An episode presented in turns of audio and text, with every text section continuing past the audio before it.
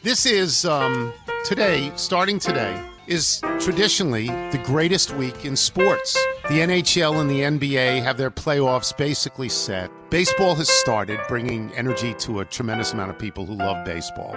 Tonight, Monday night, this is the final game in the NCAAs. And then on Thursday, the Masters starts. And it's, in effect, the beginning of spring all around the country. It's the single greatest week in sports, and we have none of it. we have absolutely none of it. They know what's coming. They, they already have got a sense from looking around this country, looking around the world, at how many patients are likely to become infected. And out of those patients, how many are likely to, to need a, to, a breathing machine, a ventilator. So, you know, th- these are, these are uh, it's a tough time. That's why I don't read the newspaper. Because it's garbage. And the editor that let it come out is garbage. Where are we at in society today? Come after me! I'm a man! I'm 40! Pearl Jam have postponed the spring leg of their upcoming North American tour. The veteran alt rock outfit made the announcement on social media Monday night. Why do we even celebrate birthdays? You haven't done or achieved anything that's worth celebrating. If anything, it's the anniversary of your mother's achievement. It's an almost arbitrary day. Okay, well, you might say, so what if it's just an arbitrary day? There's no better day for your family and friends to celebrate you, and for you to be happy. Well, that seems weird. Did you think I was planning on being sad all day if it wasn't for the fact that it was my birthday? And if I did want to be sad for whatever reason, then you wishing me to be happy is a dick move. Hey!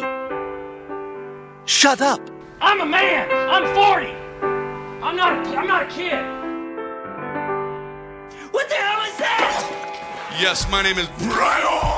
What would you say you do here? Stone on air. Happy I could die. Yeah, we're all trying to not die, right? I'm so happy I could die right now. So happy. I'm so happy since you left me. I could die because I'm so happy. And just kill me now. Welcome in, everybody, to the supposed for profit venture known as the Stone on Air podcast. How are you? I am good enough. Recording on the 7th of April for downloadable consumption on the 8th of April, and a breaking news situation as I go to record. It is around, uh, well, it's 10 o'clock now. The news came down in the last 10 minutes or so. We have lost John Prine to the coronavirus, and uh, that sucks. I'm not going to pretend like I'm this huge, you know, Prine fan that I, you know, celebrate a large amount of his catalog or anything along those lines. I'm not. I'm not going to do that, but I am going to at least make sure and and respectfully say I understand how important the man was, and I've seen him before. It was it was at a Bonnaroo.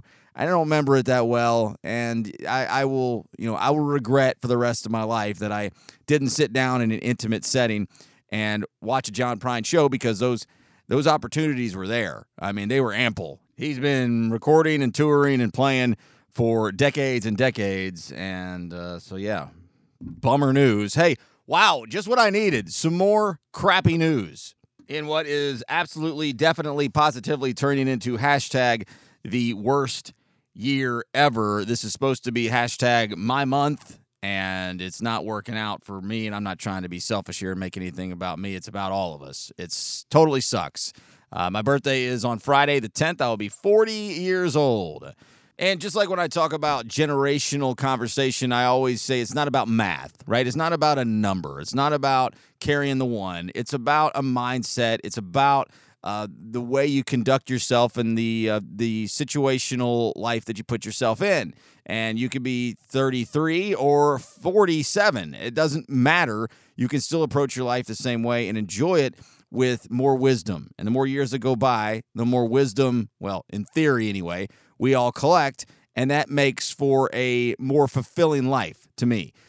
It is still difficult, though. it is still difficult to just ignore the fact that it's the big 4 0, right? I mean, it's basically midway, it's halfway through life. I mean, many of us will live past 80, and many of us won't. John Prine, 73 years old. Again, the coronavirus is just a flu. He could have died from any flu that he got at that age because of the vulnerability of uh, of being elderly. So I don't know if I'm gonna make it to 80, but the chances are okay that I will. I'm halfway home. I'm halfway there, and it's difficult to ignore, and it's especially difficult to ignore when there's chaotic pandemic and panic all around me. And this is usually the time of year that brings me out of any dumps that I'm in, any slums that I'm feeling in, and it's not happening this year. But I will be celebrating my birthday the best I can on Friday, April 10th. And let's take a look here real quick. So hopefully you've had a chance to check out the new podcast. Uh, there's only one episode so far. It was at the quarantine show with Strung Like a Horse. Made a video too. It's excellent work done by all. And um, I'm really proud of that first episode. But because of the situation we're in, I'm not sure how often there's going to be uh, another show because that's a performance based conversational guest driven podcast. It is the Project 423 on all social media and the uh, the website is theproject423.com. Why did I use that name? Primarily because I was able to secure it on every social media and the domain name. Is it the best name ever? Of course it's not. But it's what I came up with and that's what I'm doing and uh, the first show was great. I hope to have some people on the phone maybe this weekend. Ryan Orr, some other types that I've seen that's got some new music out. I'm just not sure about that one.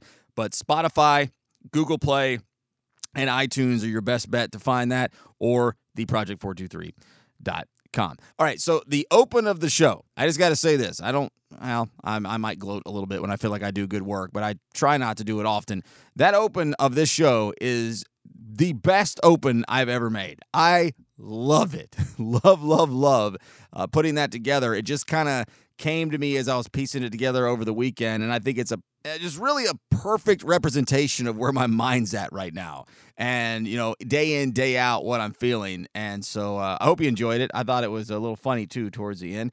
All right. Oh, and not to mention with all the stuff in the front end, that's Tony Kornheiser talking about the best week of sports. That's not hyperbole. That's real. This is one of the best weeks of sports ever. And, you know, some people might be like, well, what about football, man? Everybody loves football. Eh, football stands on its own over there. This is a concoction. This is a cocktail of sporting events that all happen at a time when people, generally speaking, are in ready for ready for something exciting, right? Ready for a change of season, ready for the renewal of a new year. And whether you like sports or not, that's what most of us are anticipating at this time. And it's not there, and it doesn't look like it's going to be anytime soon. So over the weekend, I uh, worked around the house a bunch, got a bunch of stuff uh, trashed and out of here with some help from some family friends, which was nice. Got the garage slash studio reorganized and cleaned up. It's pristine and comfy and cozy and all those kinds of adjectives. So happy about that. Let's see, not much TV this past weekend. I did all the TV last weekend all the uh, programming through the various streaming services and cable, and all I did was finish up on Ozark season three. Holy bleep. If you guys haven't watched this show, you need to. You need to. It's so good.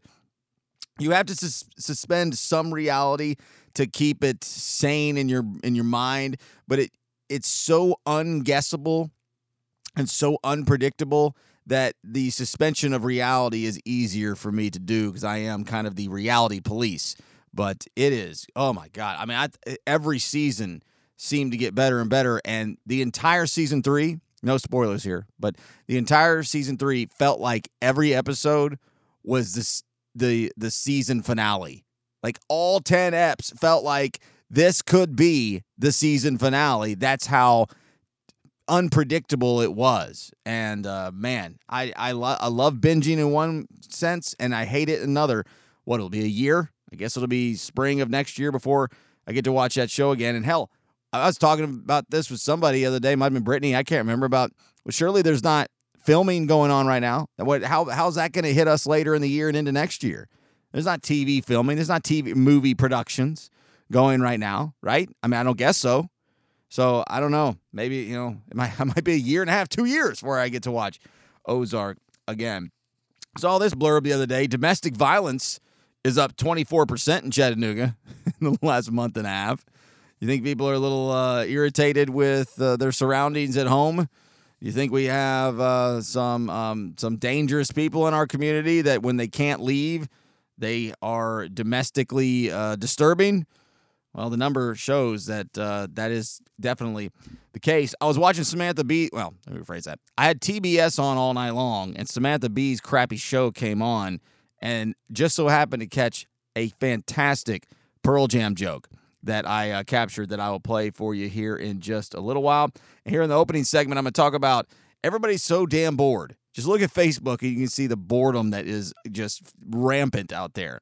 But I don't bore easily. And uh, I'll expand on that for the second half of this segment. Coming up in the final segment of the show, her birthday's even cool at all.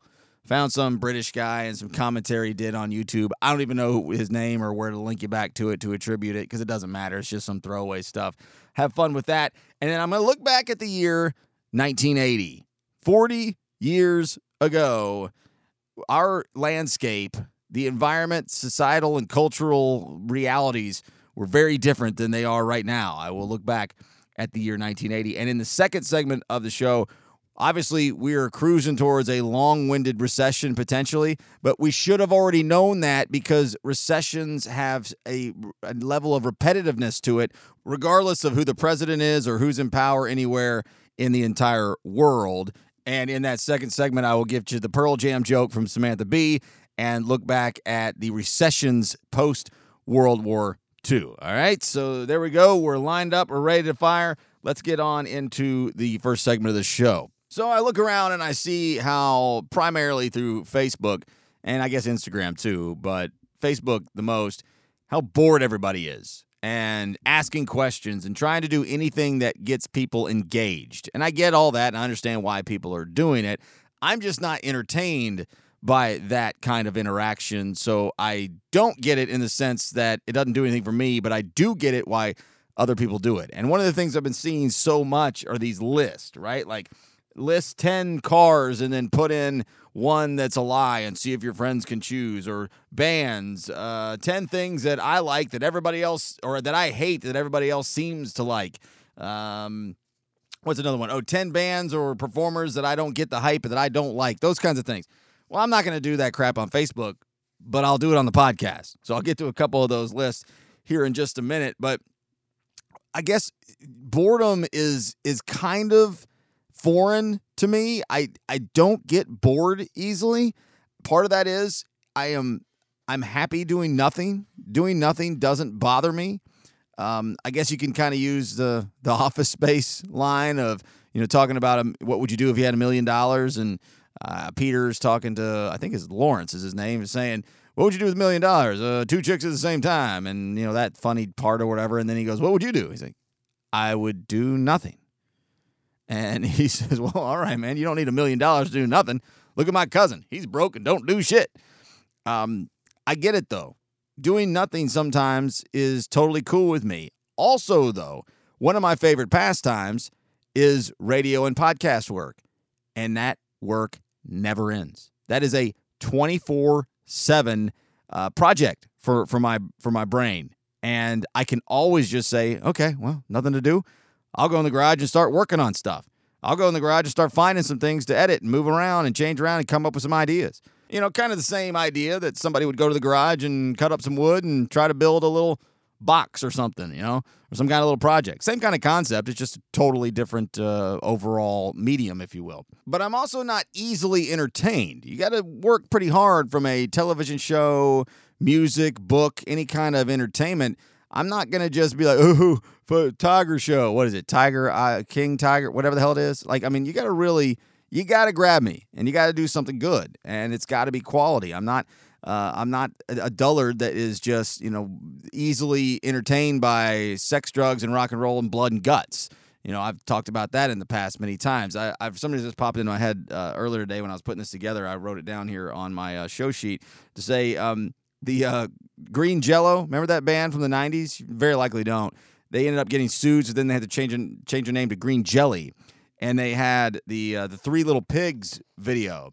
And at the end, it says the moral of the story is I'm gonna play it right here. I just pulled it up.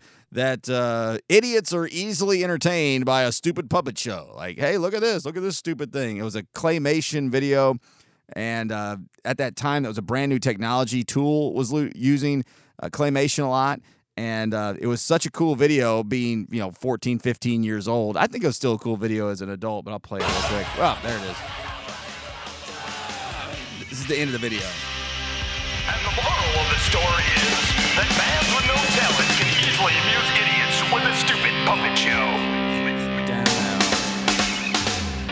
And the moral of the story is that bands with no talent can easily uh, entertain idiots with a stupid puppet show. I was obviously too young to understand that they were basically calling me stupid, but uh, they are not wrong.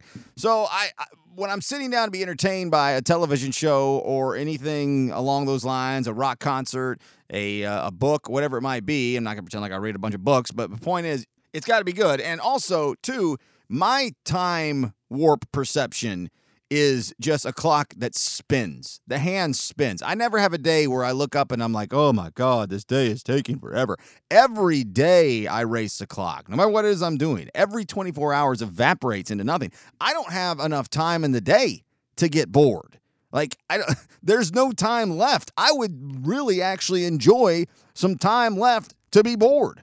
I don't have any time left every day. It's a race to the clock. And that's good and bad. But so I saw the list on Facebook. I'm gonna try to do these quick. Here, I don't want to make this first so long. And instead of posting myself, I figured screw it, I'll do it on the podcast. So the first one was list 10 cars that you've owned and then put one in that's fake and have your friends decide which one you didn't actually own. My first thought is 10 cars.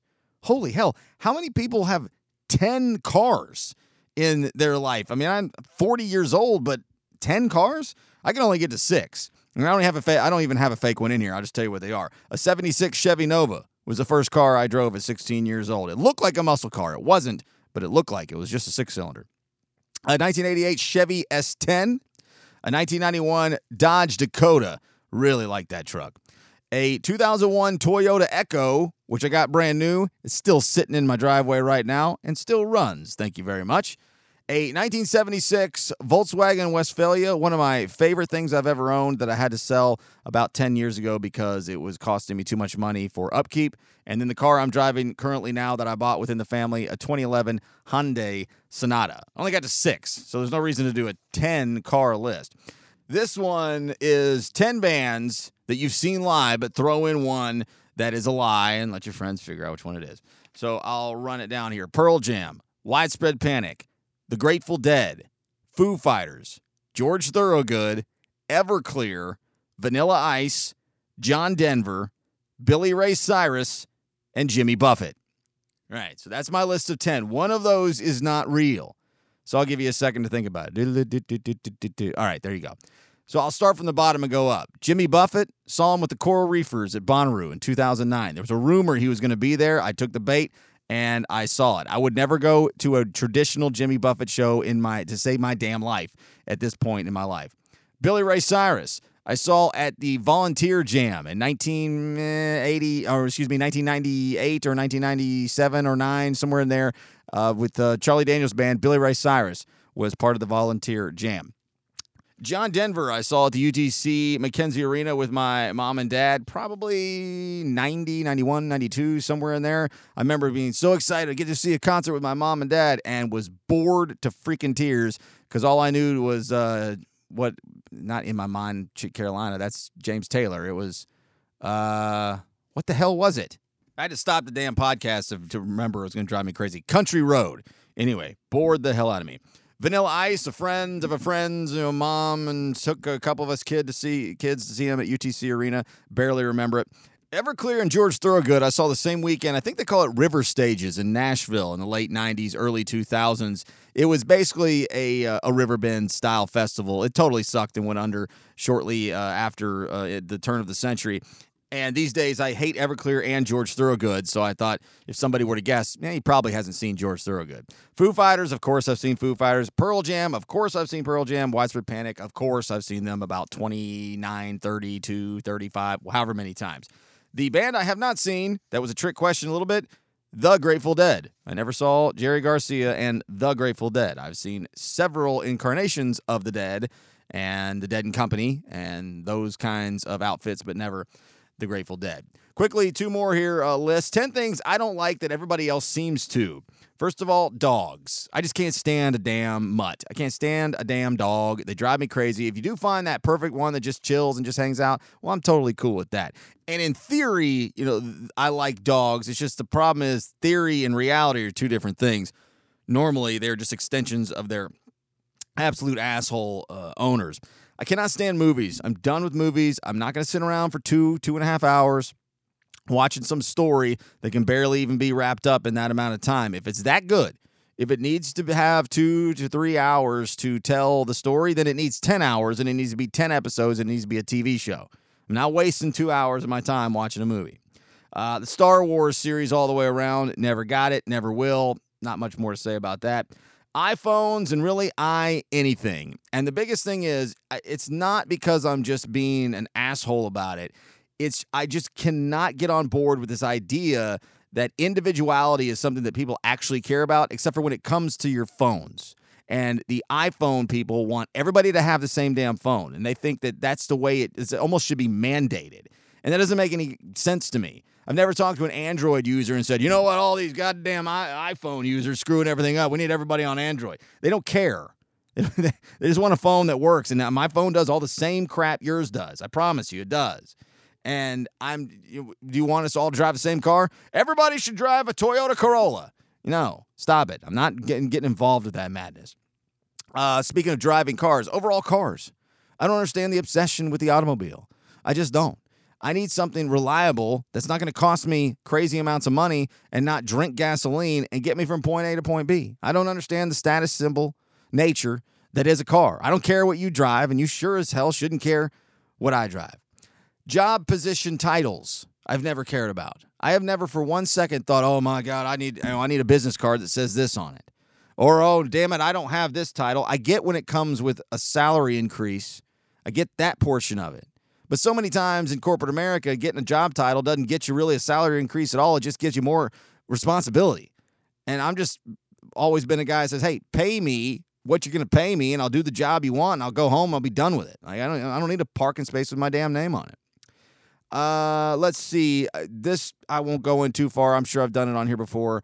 Discussing what I'm eating and drinking. It seems like everybody loves it. Oh, man, what you eating on over there? It sure does smell good. What'd you eat for dinner last night? What you doing for lunch tomorrow? Shut up, leave me alone. I'd rather you ask me how much money I make in a year than to ask me what my lunch is. Seriously, they're just as rude a questions. They really are. They're both rude as hell. Get the hell out of my face.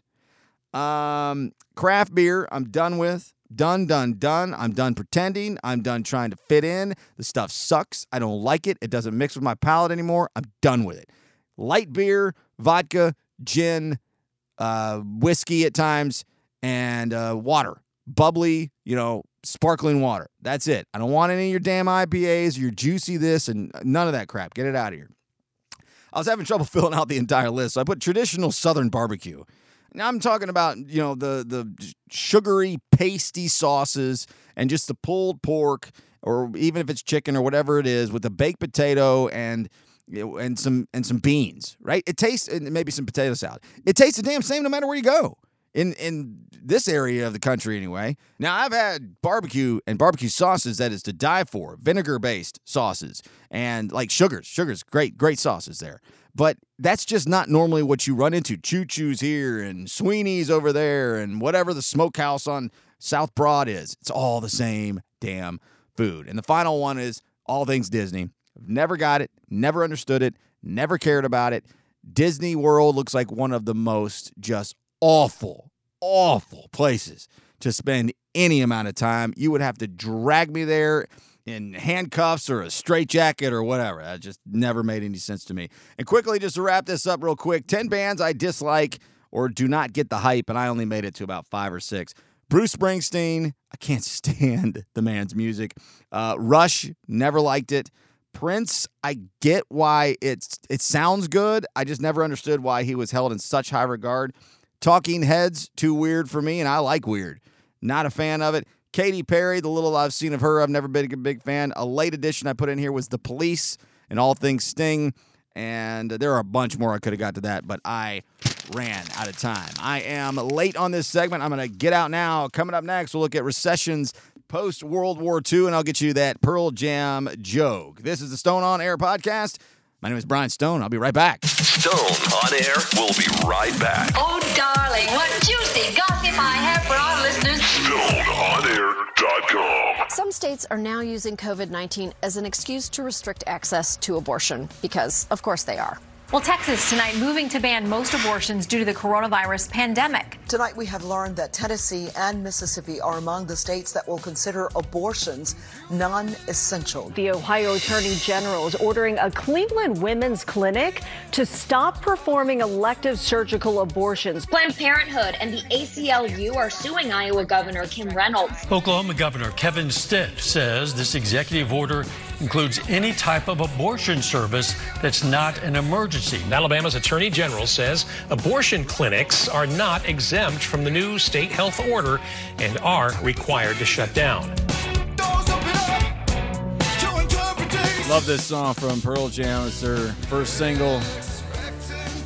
Expecting perfection leaves a lot to ignore when the past is the present and the future's no more. When every tomorrow is the same as before. Welcome back into the show. I'm not going to make this about what Samantha Bee was doing on the front end of this uh, rejoin. It just plays into the Pearl Jam joke good. And the overall point I'm trying to make with this segment is first of all, recessions happen so frequently in uh, in America in our history, in world history, but more specifically, American history and post World War II.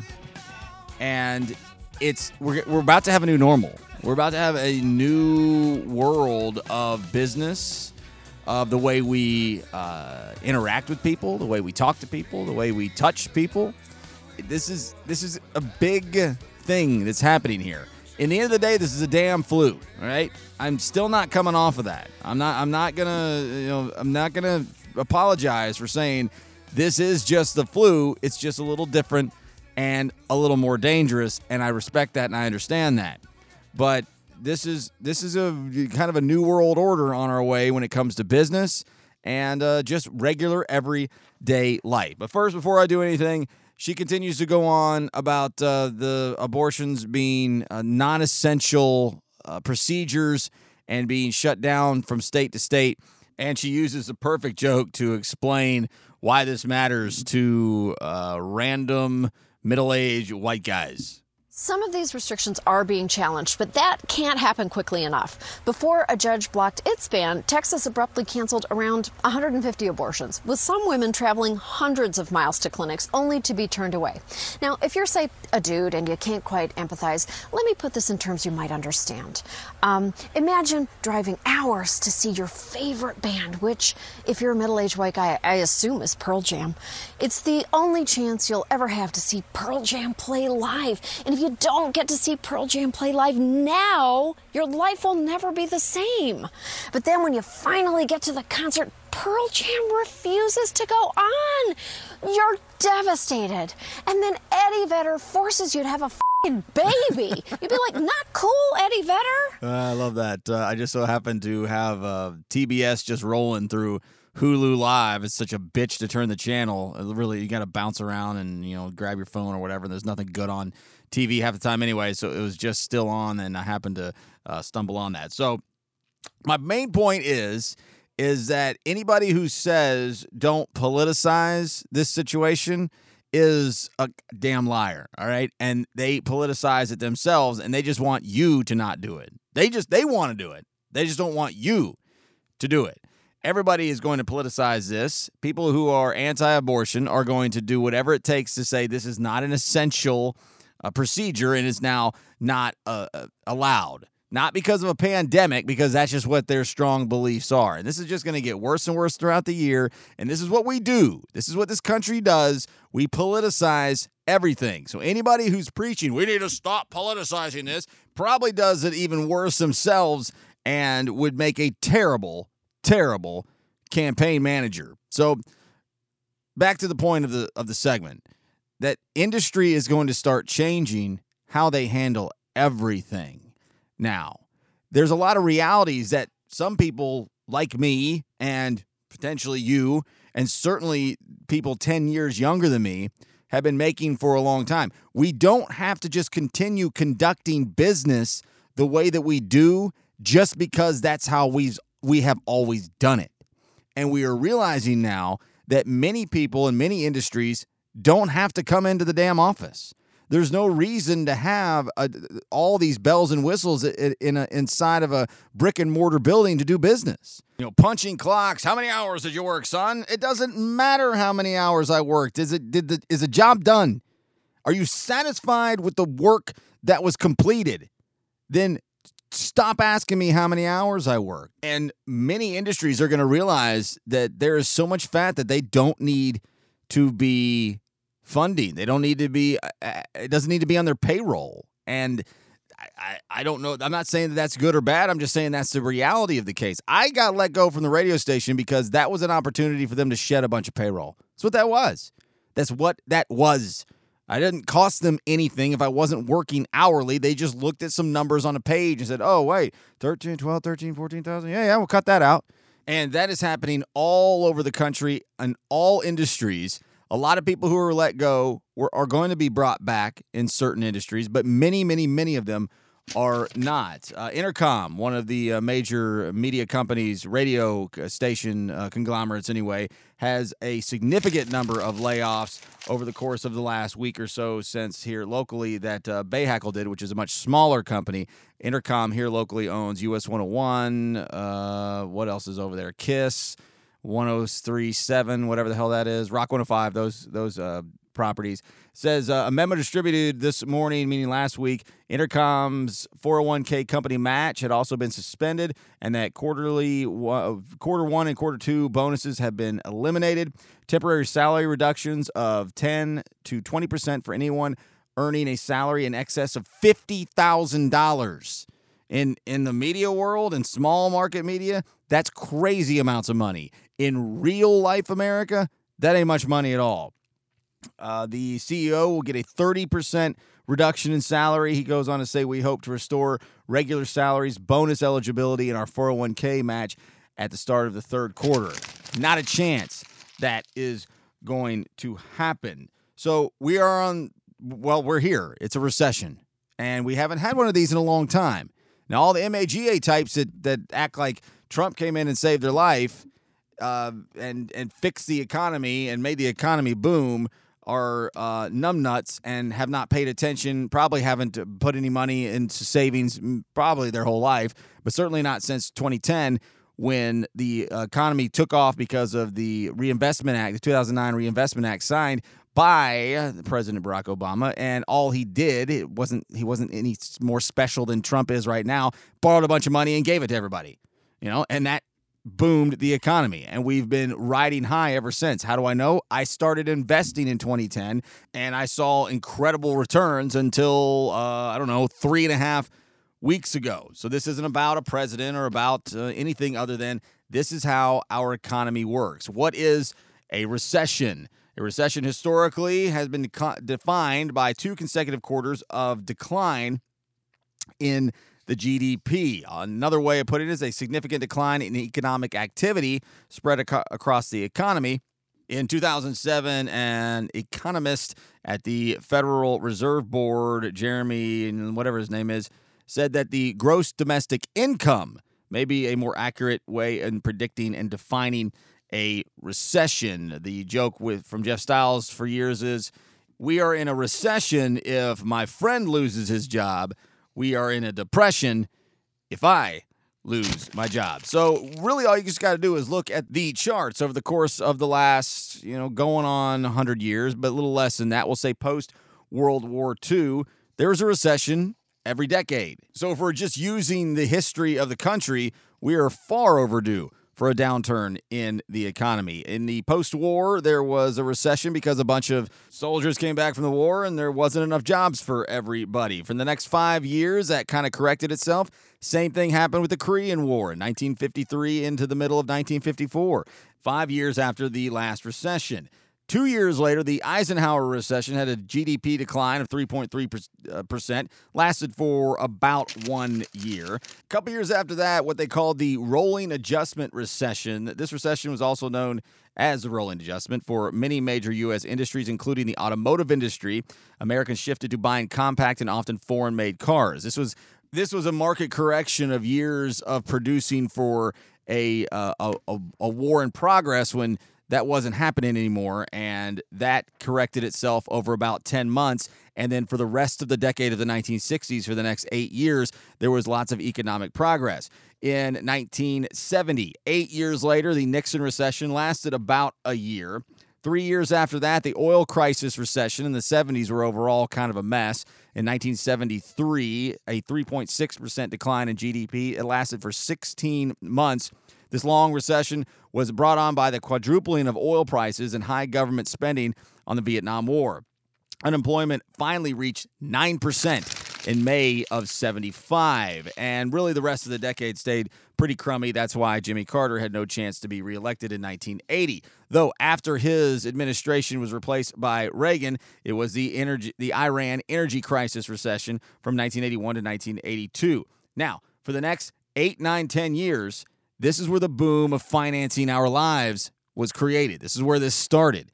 Credit card companies exploded, and the quote unquote trickle down trickle down economics myth, the falsehood that is that economic plan, seemed like it was working because everybody was borrowing all the money in the world that they wanted to, and that is what created the next several decades of economic uh, meltdowns later on down the line. The Gulf War recession in 1990, again, that was eight years later after the last recession. So, on average, you're looking at five to eight years between downturns. That was when Iraq invaded uh, Kuwait, of course, a spike in oil prices in 1990, and manufacturing started moving offshore because of NAFTA. United Airlines had to be uh, bought out. Stock market crashed because of that. It was a mess in 1990. That's why George H.W. did not win that uh, election, and the two and a half uh, terms of Republican control control, excuse me, went to Bill Clinton, and then it was put on wraps on this. This is the turn of the century recession, the collapse of the dot com bubble, the 9 11 attacks, and a series of accounting scandals at major U.S. corporations. Uh, Bernie Madoff comes to mind. Enron, back in those days, I believe, was about that time frame.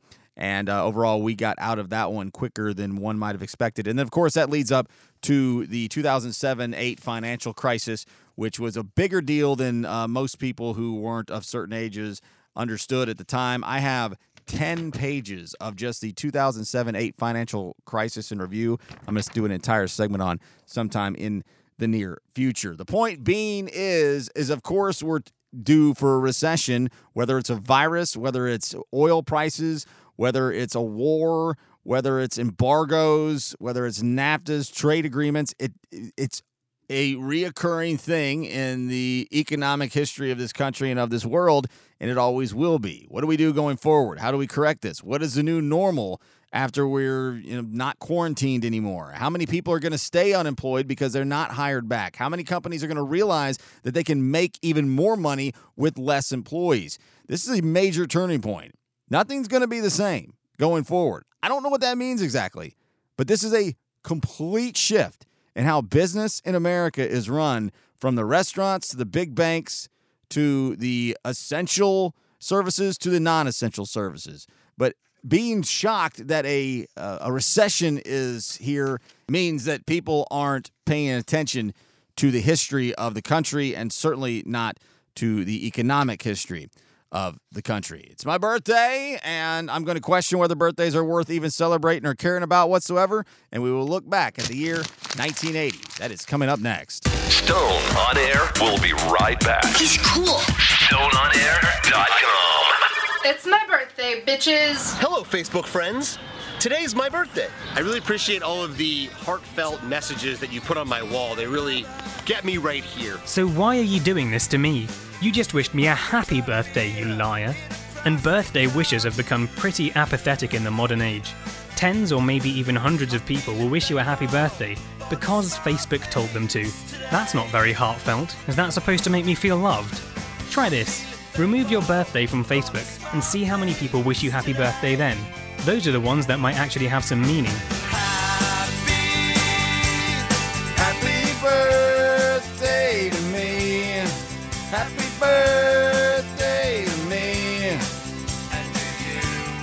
April 10th, 1980, 40 years ago. Hashtag worst birthday ever.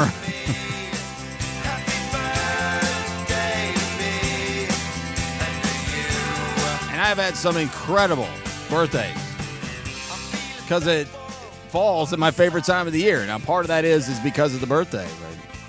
At a Braves game, at a concert, springtime, WrestleMania, fun, fun, fun. Winter in the rear view mirror, the NCAA championship basketball championship, the Masters. Ugh, you know how many Sundays it's been either on my birthday or within a day or two, and I'm watching golf all day and loving it. Ugh, damn it. So I figured we go and look at the year 1980, play a few cuts of some silliness, and then get the hell out of here for one podcast. All right, 1980 was an interesting year. Washington State, Mount St. Helen, Mount St. Helens, excuse me, erupts, killing more than 50 people. The Empire Strikes Back, speaking of Star Wars, was the second movie in what would become the decades-long Star Wars franchise. It premiered on uh, in May of 1980. Pac-Man video game is released in Japan early 1980, followed up by a U.S. release in October. The scummy Philadelphia Phi- Phillies defeated the Royals in the World Series in six games. The equally scummy Georgia Bulldogs won the national championship that year, the last time that program has won a national championship and a record. Think about this 350 million people worldwide watched Dallas, the TV show Dallas, to find out who shot JR. I remember being a kid and uh, all the talk of, I guess it was in syndication, I guess, at that point then, because if that's when they found out when the show ended, was in 1980. 350 million people watched that stupid ass show Dallas. Uh, April 10th was on a Thursday in 1980, in case you cared. I'm sure you absolutely did not. I like some of these numbers here, looking at just um, overall economic, mostly economic numbers from that year. The Dow Jones Industrial Average closed in 1980 at 963. It just dropped like 10, 12, 15,000 points in the last month or so and it's still in the neighborhood of 21,000 or 20 something like that. It was knocking on the door of 30,000. I don't even know what the hell that means. It's just that gap of numbers. Obviously, anybody who, you know, has a brain that functions at all can understand the uh, the massive scale there.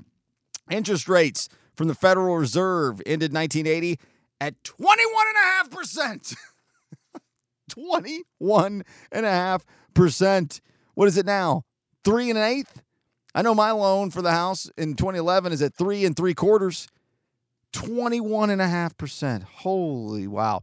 Uh, the average cost of a new house in 1980 was 68.7 thousand. Median price of an existing home 62. Average income per year 19 and a half thousand dollars. Average monthly rent in 1980 was $300. A cost of a gallon of gas was a buck 19. I saw the other day we're about a buck 81, something like that. Average cost of a new car was $7200. Ugh. Wow.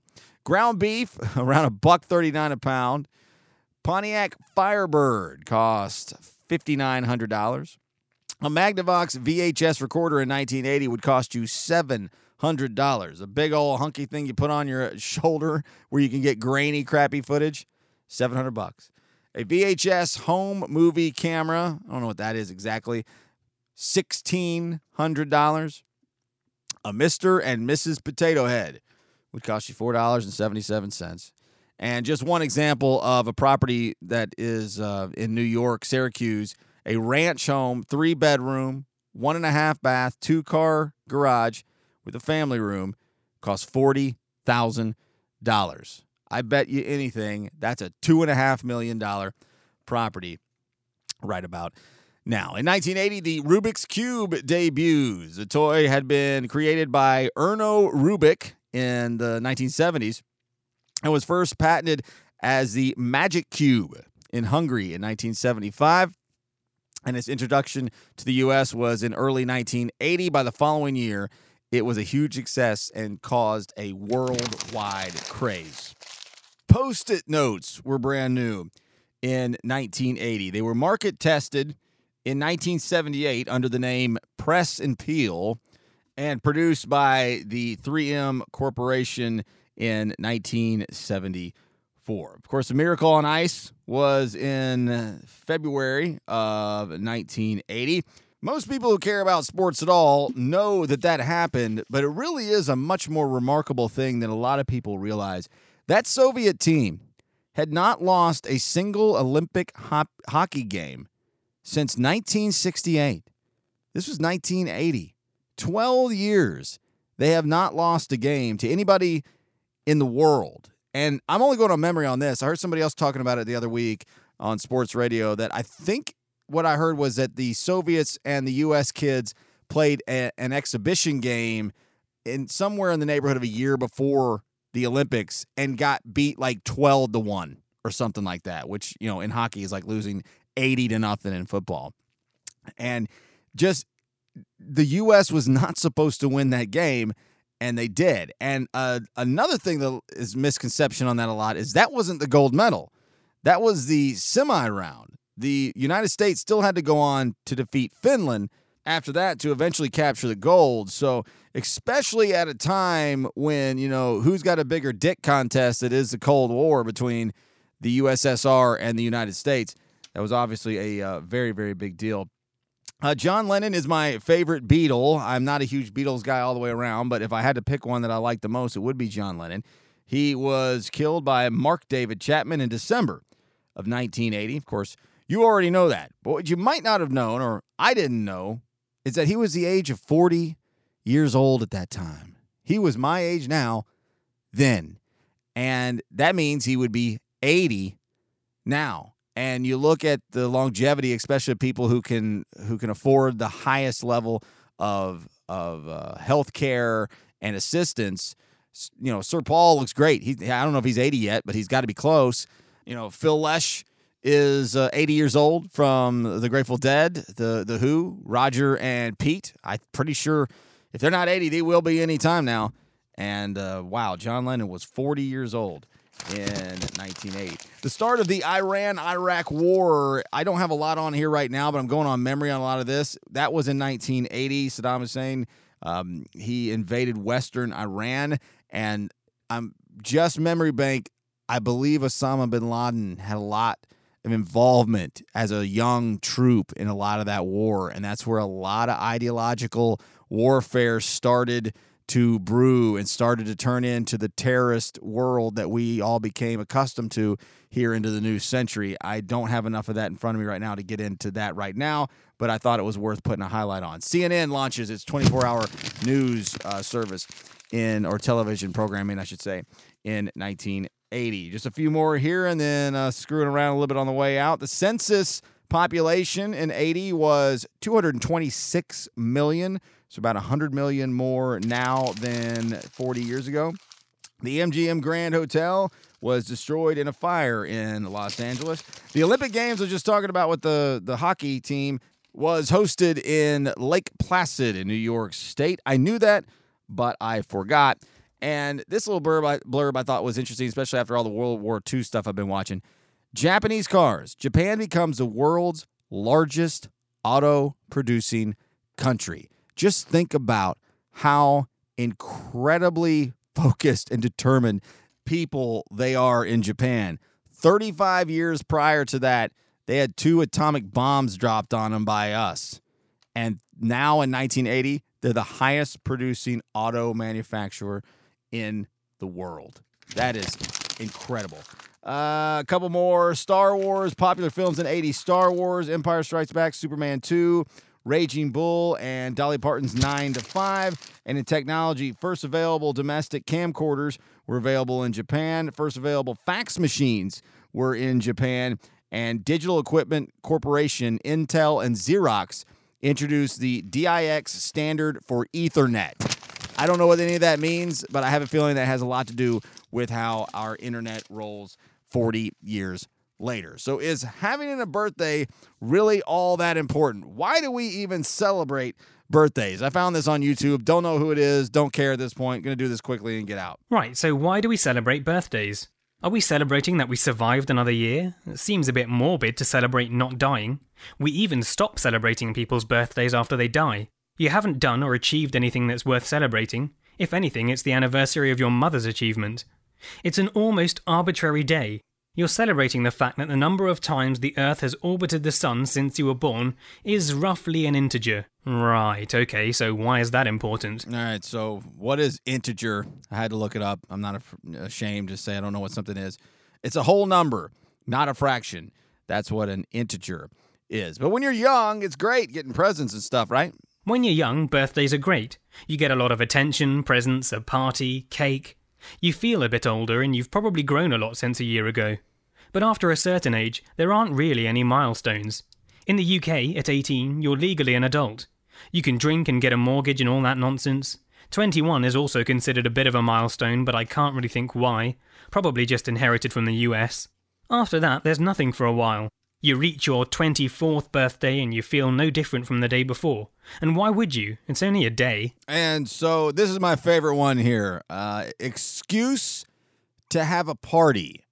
Having your birthday is just an excuse to have a party. Well, it's just a good excuse for a party. Excuse? Why do you need an excuse to have a party or go out? You might be judging me for being grumpy about birthdays, but you're the one that needs an excuse to enjoy yourself. on my birthday, I'll just carry on living my life. If I feel like going out, then I'll go out. Forcing myself to go out and get drunk regardless of what I actually want to do would be stupid. If I want to stay at home and cook or play video games, then I'll do that. And if I feel like going to the pub or going out to eat, then I'll do that.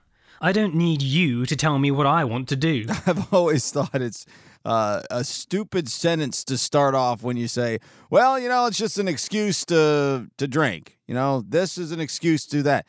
This is an excuse to have fun. Why do you need an excuse? Why? Why? Go have fun. Go do whatever you want to do. Have fun and don't harm anybody, and you're going to be fine in my book. You don't need an excuse. Of course, gifts come along with birthdays, hopefully, only when kids are children. I am so sick of adults having to do gift giving outside of just like your significant other that you want to help make feel good on that day. You know, my, my brother ain't getting a birthday present. Right, he might get a text if he's lucky, a phone call if he's if I'm having a, a really good day to remember. But gifts in general are just annoying. But maybe you're in it for the presents. When you're a kid, presents are incredible. You get excited and you get new toys. When you're an adult, it's mostly just disappointment. If someone manages to get you something you want and wouldn't buy for yourself, then that's perfect. But in my experience, one of the following happens. 1. They choose something that you want or like, and therefore have already bought for yourself and don't need any more. 2. You get something you specifically told someone to get you, which seems a bit pointless. There's no surprise or thought put in, they may as well have just given you the money. 3. You get something you don't want or need, and now you have to endure that awkward moment where you say, An alarm clock, thanks. Final one is the stupid thing that is the singing of Happy Birthday to You, the traditional song, which I have always somewhat despised, especially when I was young. There's nothing worse than people singing Happy Birthday to you. It's the most bizarre thing ever. Everyone else gathers round and stares intently at you whilst performing this song at you. Why are you focusing on me? You're the ones that are performing. And for about 30 seconds, which is a long time, you have no idea what to do with yourself. It's the most awkward and uncomfortable thing. I remember it might have been my 13th birthday, 11, 12, 13, somewhere in there. I used to go to Atlanta a lot with my dad and brothers and sometimes friends, usually for a Braves game or a uh, Atlanta Knights minor league hockey game or some combination of those kinds of things. And um, and we went to Underground Atlanta to the Hooters. I'm pretty sure there was a Hooters in Underground Atlanta. And he was like, I'm to get them to sing Happy Birthday to you. You know, they still do it. They smack the damn little wooden plates together and make a big scene. And I was like, you you son of a bitch, you could, you, you better not. And he did. And I jumped up and I ran off into the middle of down uh, Underground Atlanta. and um, that's about as far as I remember that. But I've always hated being sung happy birthday to you in a big uh, you know setting that that focuses hey look at this like you know something at home is one thing but all right that's all i got. I'm gonna play a little john prine on the way out the door here uh, just what a weird what a wild what a uh, damn seriously scary overall time that we're in. I, I'm not scared for myself. I'm scared for our economy. I'm scared for our well-being. I, I don't know that we're handling this right. I don't. We might be. We might not be. I, I don't. I just. I literally mean it. I don't know. And it's okay to not have all the answers. It's okay to not say, "Here's what I do. I'm the smartest guy in the room." You don't know bleep. Get out of here, idiot. So uh, that's where I'll leave you there. Happy birthday to me. Happy birthday to you, whenever yours is. Hopefully, it's later on the year where you get to celebrate it and enjoy yourself. Uh, the uh, new podcast, The Project 423. Check it out if you would please. Like and subscribe and uh, leave a comment or tell your friends, uh, share. Any of those things would certainly help. And if you say, Brian, I don't feel like doing any of that spit, well, then fine. Don't. I won't be mad at you whatsoever. Y'all have a good one. Talk to you again soon. Bye.